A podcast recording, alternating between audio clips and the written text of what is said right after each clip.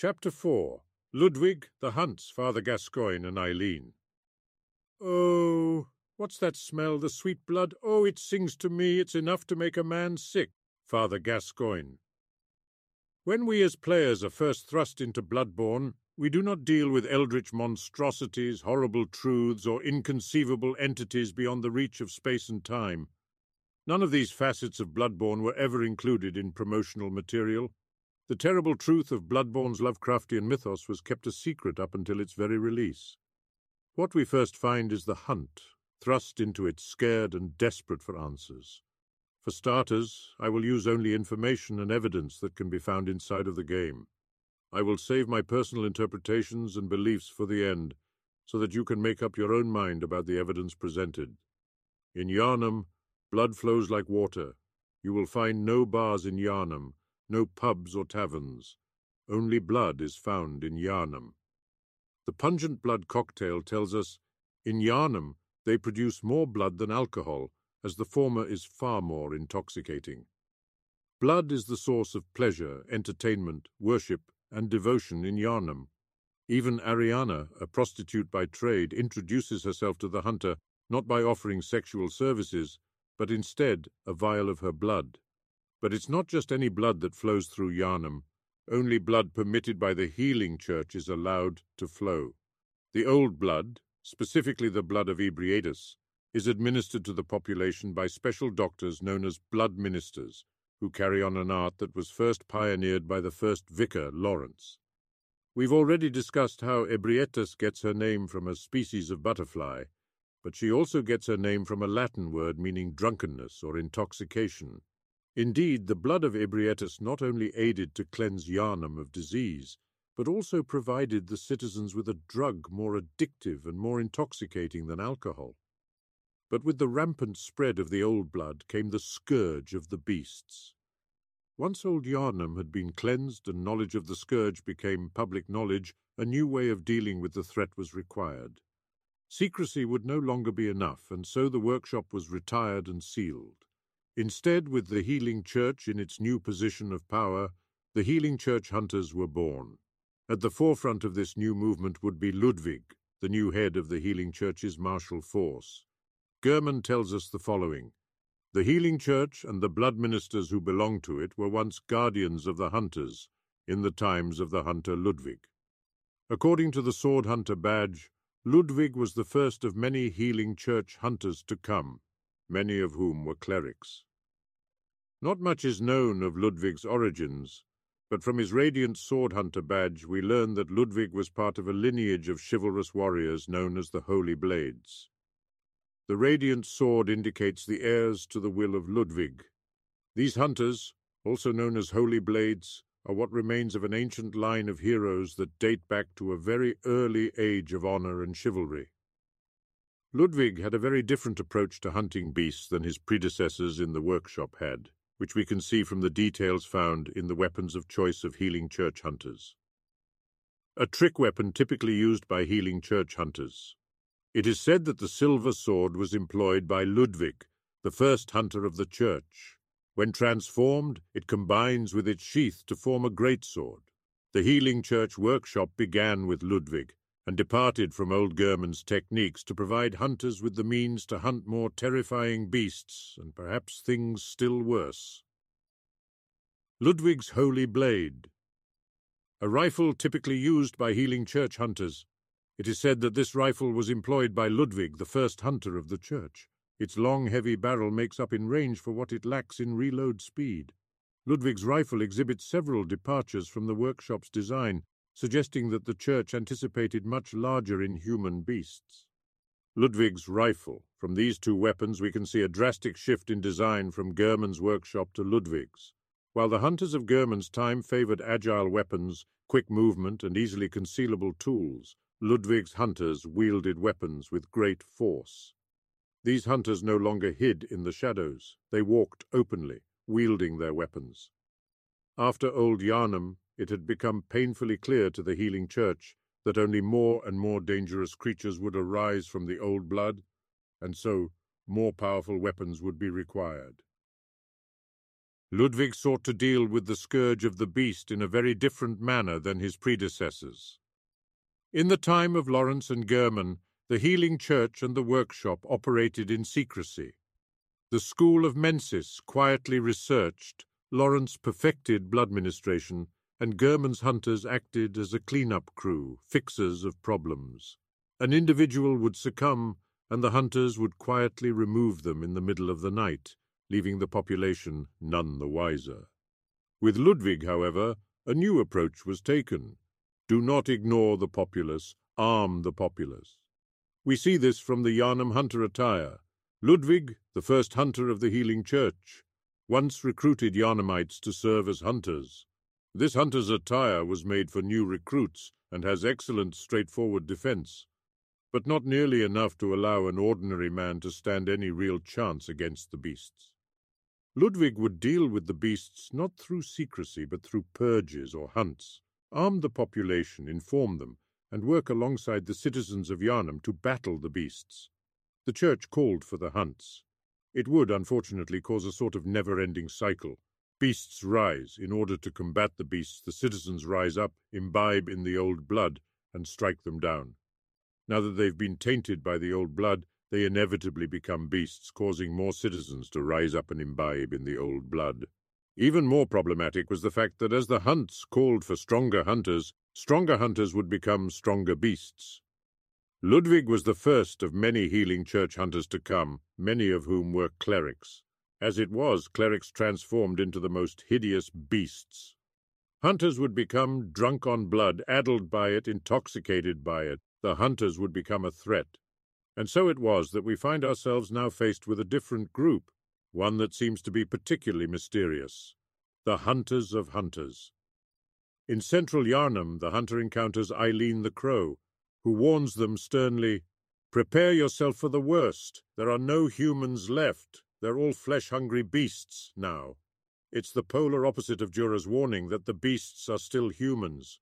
Eileen belongs to a mysterious organization known as the Hunters of Hunters, detailed in the Hunter rune. This red-smudged rune means hunter, and has been adopted by those who have taken the Hunter of Hunters oath. These watchmen admonish those who have become addled with blood. Be they men or beasts, anyone who has threatened the pledges of the Hunter oath surely has an issue with blood.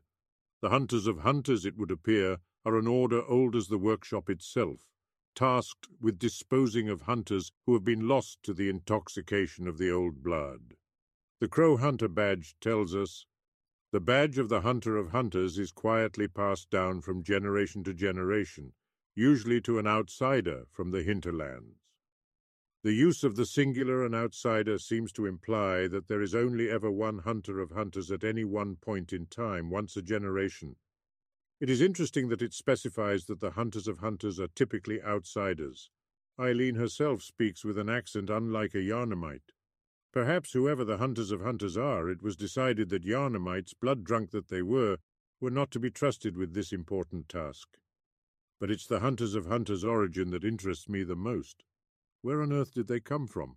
The crow feather attire gives us a small amount of information. Hunters of hunters dress as crows to suggest sky burial.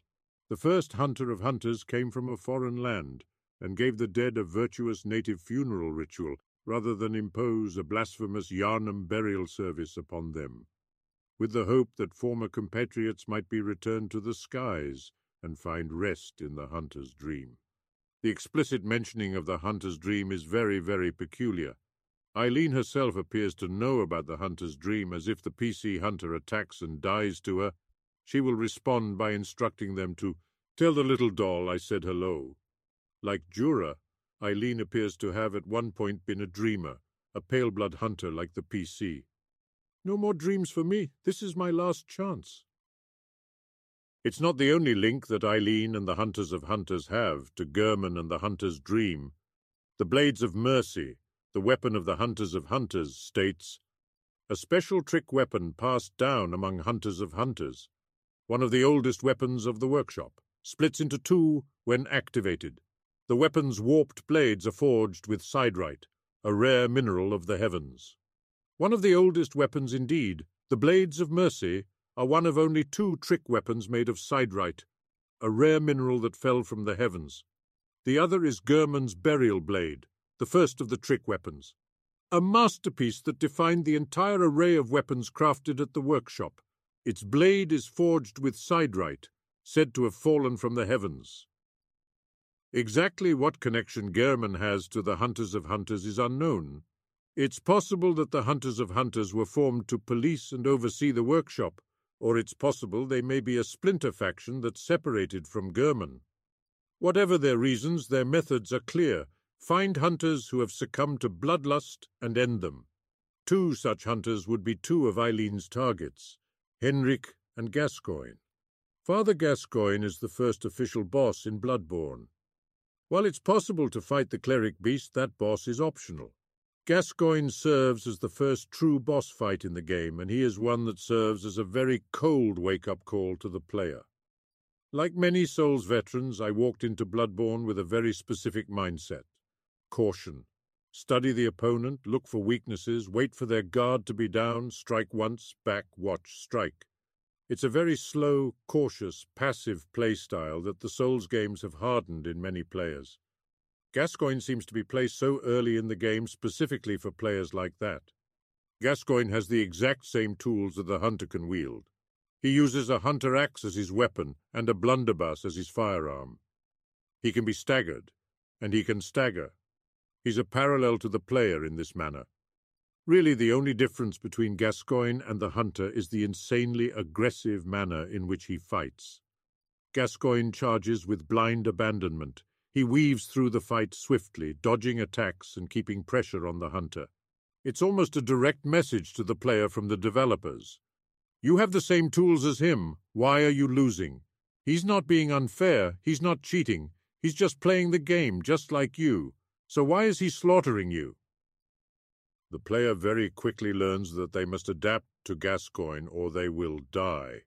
Passivity is no longer a valid strategy. In order to master Bloodborne, the player must be swift, aggressive, and unrelenting like Gascoigne. But once Gascoigne's health gets low enough, he will transform. He will succumb fully to the scourge, becoming a powerful beast that will relentlessly assault the hunter. But to really understand Gascoigne, let's start at the beginning and analyze what we can learn about him from the game itself. From Gascoigne's attire, we learn that Father is a title used for clerics in a foreign land, and there is no such rank in the healing church. This would seem to imply that Gascoigne came to Yharnam, like many others, in search of the miraculous blood ministration, which was rumoured to cure any disease. The PC hunter was one such individual, as was Gilbert, and likely many others. Like Eileen and Gilbert, Gascoigne's voice has an accent that differs slightly from the Yharnamites. Seeing as Gascoigne wears attire similar to that of a healing church watcher and wields the weapons of the workshop, he was clearly trained as a healing church hunter after he came to Yharnam. But his attire notes that the dingy scarf is a holy shawl and symbol of the healing church from which Gascoigne would eventually part ways.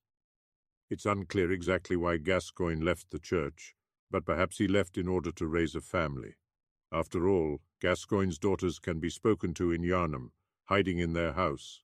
Indeed, the daughters provide the last key pieces of information on Gascoigne. Are you a hunter? Then please, will you look for my mum? Daddy never came back from the hunt, and she went to find him, but now she's gone too. I'm all alone, and scared. It would seem that when the hunt was called, Gascoigne answered. Though he had left the church, he still rose up to cleanse the streets, along with the rest of Yharnam. When he didn't return, his wife Viola went off looking for him. My mum wears a red jeweled brooch. It's so big and, and beautiful, you won't miss it. When we find Gascoigne, he is hacking a corpse to pieces. He turns to face the hunter, having finally succumbed to the old blood. Beasts all over the shop. You'll be one of them sooner or later. On a nearby balcony, a red brooch dangles from the corpse of a dead woman. But how did it all come to this? What happened to Ludwig? What is the story behind Father Gascoigne, and why is Eileen in Yharnam? What follows is purely my own interpretation and belief based on the evidence I have gathered. Do not consider any of this as solid fact. Instead, use it as my interpretation so that you can gather your own beliefs. Everything changed after Old Yharnam. The church, seen as saviours, were now in control. No longer did they require secrecy. Instead, they flourished and gained power. With this power, and with the spread of the scourge, the workshop was retired and replaced with the healing church hunters, led by a hunter named Ludwig. Ludwig was a courageous, honourable, and chivalrous man who took a new approach to the hunters by recruiting openly, training the population of Yharnam to combat the dangers of the hunt, and working on designing new weapons to eliminate the beasts without issue. Ludwig was the heir to a legacy of ancient heroes known as the Holy Blades, dating back many generations. It's possible he was one of Gehrman's apprentices who succeeded Gehrman after his retirement and was put in charge of the new reformed workshop in the Upper Cathedral Ward. It's in this workshop that we can find the Radiant Sword Hunter badge, which allows the player to purchase Ludwig's blade and rifle. But the Radiant Sword Hunter badge also unlocks another piece of equipment the Tomb Prospector attire. It is described as follows Attire of tomb prospectors who explore the old labyrinth on behalf of the Healing Church. The Healing Church traces its roots to Byrgenwerth and is therefore aware of the ruins' true importance. They contain much more than mere hunter trinkets. Indeed, they hide the very secrets of the old Great Ones, sought after by those with the insight to imagine greatness. We can now get a bit of a better picture of Ludwig's arsenal, judging from the equipment made available by obtaining his badge. Ludwig wielded a holy blade and a rifle, his weapons of choice. Along with them, he wore tomb prospector attire, or at least he did at one point. It's possible that Ludwig travelled into the labyrinth in search of a weapon, or an answer to put an end to the scourge once and for all. Maybe he simply wanted the truth to know where the scourge came from. What he found was the Holy Moonlight Sword, an arcane sword discovered long ago by Ludwig. When blue moonlight dances around the sword and it channels the abyssal cosmos, its great blade will hurl a shadowy light wave. The Holy Moonlight Sword is synonymous with Ludwig, the Holy Blade, but few have ever set eyes on the Great Blade, and whatever guidance it has to offer it seems to be of a very private, elusive sort. Holy Moonlight Sword. It must have been fate that the heir to the legacy of the Holy Blades would find such a weapon. With it in hand, Ludwig truly did become the Holy Blade, a hero to the people who feared the scourge of the beast, and a leader to the church hunters who followed him into battle. But as the Moonlight Sword's description states, few people ever saw the blade, it would seem that Ludwig kept it very close to him, not allowing the others to lay eyes upon it. Ah, you were at my side all along, my true mentor, my guiding moonlight. The holy moonlight sword was more than just a blade. The blade offered guidance to Ludwig, as is described by the guidance rune. When Ludwig closed his eyes, he saw darkness, or perhaps nothingness, and that is where he discovered the tiny beings of light. Ludwig was certain that these playful dancing sprites offered guidance, and emptied Ludwig of his fears, at least in the midst of a hunt. When he hunted, Ludwig allowed the sword to guide him. He closed his eyes and followed the guidance of the moonlight sword as he cut down beasts. He had no fear in his heart, and became a weapon for the healing church. Without fear in our hearts, we're little different from the beasts themselves. Eileen the Crow the shift in Ludwig's personality did not go unnoticed. Ludwig's dialogue reveals that there were those who accused him of being a beast-possessed degenerate. Even in the back of his mind, he knew that what he was doing was wrong. Good hunter, have you seen the thread of light? Just a hair, a fleeting thing? Yet I clung to it, steeped as I was in the stench of blood and beasts. I never wanted to know what it really was. Really, I didn't. Yet he continued to use the Holy Moonlight Sword and follow its guidance, hoping to secure a future where the healing church hunters became honorable warriors who protected the people. He would suffer any denigration if it meant that goal could be achieved. In the end, Ludwig became further and further steeped in bloodshed. With each swing of the holy moonlight sword, he descended further into beasthood. Eventually, blood drunk as he was, Ludwig was dragged into the hunter's nightmare, cursed to wallow in a pit of corpses for all eternity. With Ludwig gone, the healing church hunters slowly began to fall apart. Organized hunts became mobs as Yharnamites wandered the streets, dragging the infected out and burning them at the stake. The hunters themselves began to rely more and more on communion for strength, the healing church administering more old blood to their hunters in order to give them the power to vanquish the beasts. One of these hunters was Father Gascoigne. Gascoigne had come to Yharnam in search of a cure to his disease, seeing the famous blood ministration of Yharnam as his last chance at salvation. It was there that he was trained as a hunter, possibly by a man named Henrik. Very little is known of Henrik, but he wears the garb not of a healing church hunter, but of a workshop hunter, one of Gehrman's. Henrik is also mentioned multiple times as being an old hunter, and the voice file he uses as an NPC hunter are those of the aged category in the game's files, the category designed for the elderly. Gascoigne and Henrik would quickly become a powerful duo, partner hunters and good friends. According to Henrik's hunter garb, the taciturn old hunter Henrik was once partners with Father Gascoigne, and though they were a fierce and gallant duo, their partnership led to Henrik's tragically long life. The last sentence particularly interests me, the use of the phrase, a tragically long life. It's possible that Henrik, old as he was, either grew sick or weakened in his age.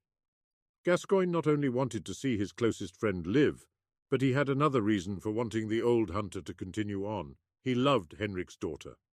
Yes, okay. Thank you very much, Mr. or Miss, if the PC is female. Hunter, I love you almost as much as Mum and Dad, and Grandad. Gascoigne's unnamed daughter. Indeed, when we encounter Henrik, we find him in Oedon Tomb, just as we found Gascoigne. Only Henrik is not standing by the grave where Gascoigne was found. He is standing in front of the corpse of Viola, Gascoigne's wife. But Henrik is not himself any longer. He has succumbed to the old blood. Gascoigne had fallen in love with Viola, Henrik's daughter. Perhaps Gascoigne convinced Henrik, in his old and weakened state, to accept communion from the healing church. The old workshop hunter was likely wary of the old blood, but was convinced by his son-in-law, the father of his grandchildren, to accept the ministration. Gascoigne, too, had accepted the ministration, but in his case there were complications. If you find my mum, give her this music box. It plays one of Daddy's favourite songs. And, when Daddy forgets us, we play it for him so he remembers. Mum's so silly running off without it. While the old blood of the healing church can cure any disease, it cannot repair a damaged mind. Father Gascoigne had come to Yharnam in search of a cure to his mental illness. But the blood ministration had failed. Even the tainted blood of the great ones could not fix the bouts of insanity he suffered. It's possible that during his episodes in which he forgot the faces of his family, Gascoigne grew violent, irrational, or paranoid. Viola, his beloved wife, would play him a lullaby. It would ease his mind and help him to stay grounded and sane. But Gascoigne, intoxicated as he was with the old blood, continued to hunt and continued to accept communion the ministration of blood. When Gascoigne failed to return from the hunt, Viola left her children locked inside and fled to find him, to bring him home. But she forgot the music box. When she found him, he was drenched in blood, killing man and beast alike. She pleaded with him to come home, to remember her, but he would have none of it. Viola died that night, killed by the man she loved. If the player uses the music box in the fight against Father Gascoigne, he suffers noticeable pain. He grasps his head, muttering and moaning. How else could he possibly react as he remembers the terrible things he did to his beloved Viola? Henrik soon goes searching for Viola and Gascoigne, fearful of what may have happened to them. When he found Viola's corpse, he was empty. His tragically long life would be ended by Eileen the Crow, hunter of hunters. This too is hunter's work, but bears no honour, a burden you may choose to carry. Eileen the Crow. If the hunter assists Eileen in killing Henrik, then after the blood moon has risen, they will find Eileen mortally wounded in front of the grand cathedral. I'm afraid I've made a bit of a blunder. I'm just going to have a short rest. Oh, don't worry, I've taken blood. Enough to save an old woman. No more dreams for me. This is my last chance. What a fool I am. I'll have to tread carefully. But that thing still lies in wait. Turn back. This is my score to settle. Many years ago, Gehrman founded the workshop. Much like the PC Hunter can, Gehrman wielded two weapons, the burial blade and the blades of mercy. Both weapons were forged of siderite by Gehrman, the first hunter.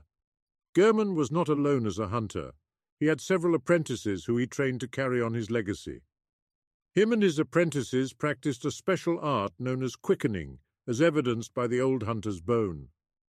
The bone of an old hunter whose name is lost. It is said that he was an apprentice to old Gehrman and a practitioner of the art of quickening, a technique particular to the first hunters. There are only four individuals in the entire game who can use the art of quickening. The PC hunter, if they clutch the old hunter's bone, Gehrman, who uses a significantly more powerful version of quickening, Maria, Gehrman's greatest pupil, and an individual known only as the Bloody Crow. The Bloody Crow is found in the Grand Cathedral as the final fight in Eileen's quest line. It is a very difficult fight. It would seem that Eileen came to Yharnam with the goal of hunting down this mark, the Bloody Crow. Along the way she slew Henrik and would have slain Gascoigne if the hunter had not beaten her to the punch. We know very little of the Bloody Crow, but we can see that he wields a Chikage blade and has strong ties to Cainhurst, with his use of numbing mist and his dropping of a blood rapture rune.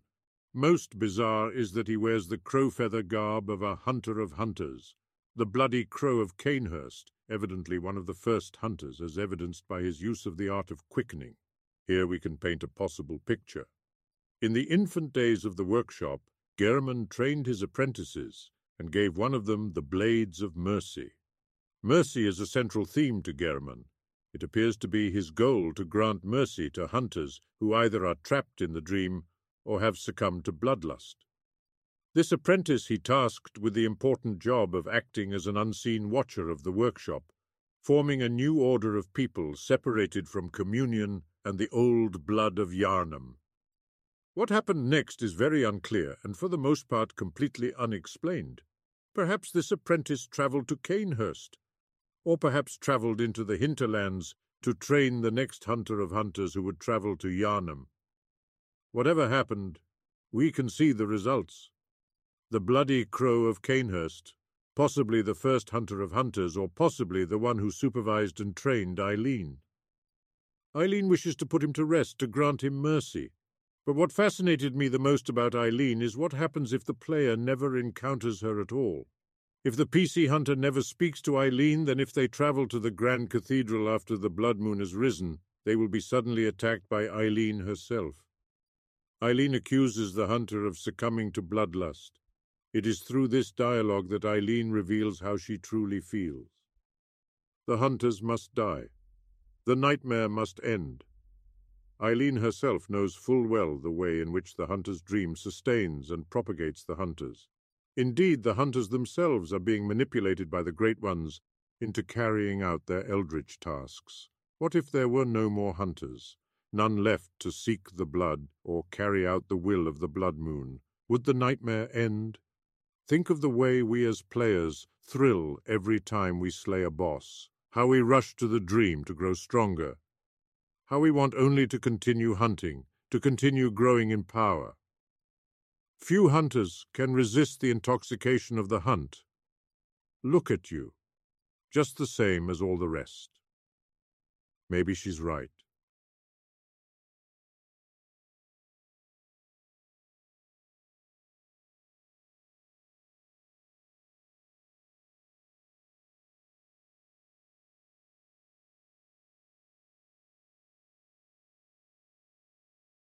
Chapter 5 Valtr, the League, and the Vermin The night brims with defiled scum and is permeated by their rotten stench. Just think, now you're all set to hunt and kill to your heart's content. Valtr, Beast Eater, the beasts, and the kin.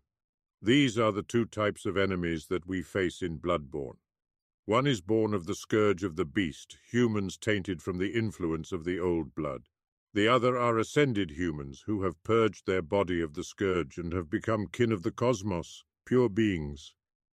There's something else, though, some strange third thing that seems to be right around the corner, yet somehow avoid description. It's almost like there's something we just can't put our fingers on right in front of our nose. To try and pinpoint what this thing is, let us examine Valtr, the Beast Eater, and his League of Confederates. For starters, I will use only information and evidence that can be found inside of the game. I will save my personal interpretations and beliefs for the end, so that you can make up your own mind about the evidence presented. We first encounter Valtr in the Forbidden Woods, where he introduces himself to the player. I am Valtr, Master of the League. Members of the League cleanse the streets of all the filth that's spread about during the hunt. Like any half-decent hunter ought to, you know. Haven't you seen enough of these wretched beasts, freakish slugs and mad doctors, sentence these fiends to death? The League appears to have been an organization that exists during the transitionary period from Gehrman's workshop into Ludwig's. However, Valtr has been in Yharnam for quite some time. According to the Constable garb worn by Valtr, there is a rather popular fable in Yharnam. Once upon a time, a troop of foreign constables chased a beast all the way to Yharnam, and this is what they wore. The constables became victims of the beast, except for one survivor, who in turn devoured the creature whole, all by himself. As Valtr's title is that of the Beast Eater, it's very reasonable to assume that he is the constable from this fable. It was when Valtr consumed a beast, an utterly unholy act, that an oath rune was born within him, impurity. This rune, discovered inside the forbidden beast eater, came to symbolize impurity and the oath of the League. Confederates of the League hunt to discover vermin, Vermin writhe within filth, and are the root of man's impurity. Crush all vermin without hesitation. Impurity. When Valtr performed such a tainted act, he gained the impurity rune and the ability to see vermin, and with this ability he formed the League. The League, dedicated to hunting down vermin, consisted of individuals who were brought face to face with the root of man's impurity and suffered the consequences. We only know of three Confederates other than Valtr. The first is Yamamura the Wanderer, who is described by his garb as garb of a distant eastern land worn by Yamamura the Wanderer. This eastern warrior pursued a beast for honorable revenge, then became a hunter of the League. But when he stared straight into impurity, it drove him mad. It would appear Yamamura's membership of the League was rather short-lived as as soon as the impurity oath was committed to his memory, he was driven mad. So while Yamamura plays a relatively minor role in the League, two more significant figures are the Madaras twins. From the butcher mask, we learn it is a mask of the Madaras twins, denizens of the Forbidden Woods, likely belonging to the older of the two. The twins grew up in silent kinship with a poisonous snake. Eventually, they learned human ways and became hunters. When they discovered vermin even in their beloved snake, the younger brother is said to have murdered the older. Furthermore, we learn from the butcher Garb that both the twins became hunters and brought back and dissected their beast prey in order to support the villagers in their forbidden research. What was the forbidden research of the villagers? What twisted discovery brought Yamamura to madness? And most importantly, what are the vermin? What follows is purely my own interpretation and belief based on the evidence I have gathered. Do not consider any of this as solid fact. Instead, use it as my interpretation so that you can gather your own beliefs. Sometime early in Yharnam's history, a group of foreign constables chased a beast into the city. The beast, however, turned and devoured the constables one by one. The sole survivor was Valtr, who slew the beast and in some twisted, maddened hunger for revenge devoured the beast in turn. This unholy act branded Valtr as the beast eater, and within him was born the oath rune, impurity. When Valtr turned and gazed throughout the city of Yharnam, he found he could now see those who had become impure, tainted with filth. In order to combat this new threat, Valtr formed the League, gathering a group of Confederates and branding them with the impurity rune, so that they could see the true root of man's impurity. In regards to the timeline of when exactly this took place, It appears to have taken place during the time when hunters were in the transitionary period away from Gehrman's workshop, but not yet fully formed with Ludwig's. We see that Valtr favoured the whirligig saw, a weapon designed by the powder kegs, and so it's likely that the League was in full force during the time of Old Yharnam. Two confederates of the League would be the Madaras twins, wild folk from the Forbidden Woods, who were trained in the art of hunting. The Madaras twins had a great love for their beloved poisonous snake, alongside whom they had grown up together. The Madaras whistle tells us, The twins grew up alongside a poisonous snake and developed a silent, inhuman kinship. The poisonous snake grew uncontrollably, raised on a healthy diet of beast entrails. It appears that the twins would bring the victims of their hunts back to the woods with them, not only feeding them to their snake, but also handing them over to the villagers to aid in their research, as referenced in the butcher garb. But what research was occurring in the Forbidden Woods? It's simple ashen blood.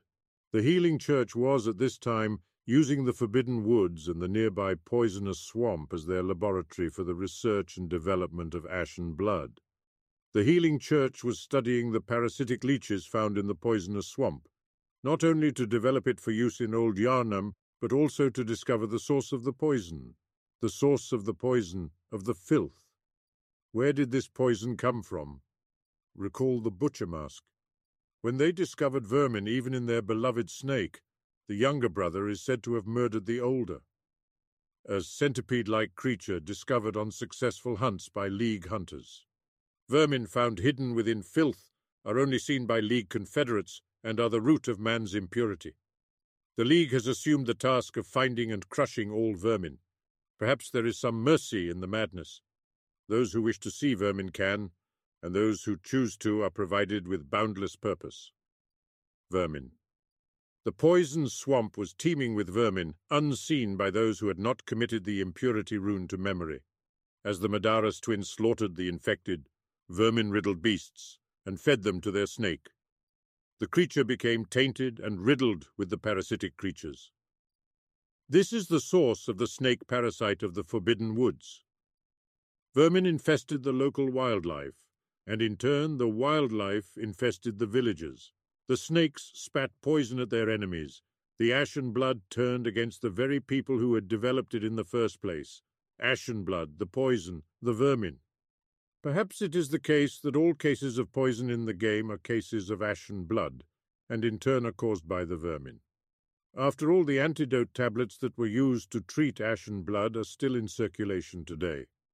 If we look at the nightmare frontier, for example, we can recall the poisonous swamp that lovable, trustworthy Patches knocks us into. Here we find countless leeches and large creatures known as crawlers. Interestingly enough, the crawlers do not take extra damage as either beasts or kin. They are something else, vermin. Infesting the Loran silver beasts, we even find more maggots, likely teeming with vermin themselves. We, as players of a video game, are so conditioned to think of poison as some random, nameless, vague side effect that we never stop to think what this poison actually is, and if it has a root cause. This brings us to the bloodlickers, large, flea-like creatures they are first discovered in Cainhurst alongside a group of parasitic leeches. While described as beasts, interestingly enough, they do not suffer from damage bonuses against beasts. They're something else. Not kin, not beast, vermin. What if the vermin were to infest a human? Not just one or two vermin, but an entire colony of the parasites squirming and writhing within the blood of a human being. No doubt they would be tainted. No doubt they would be forbidden. No doubt they would be vile.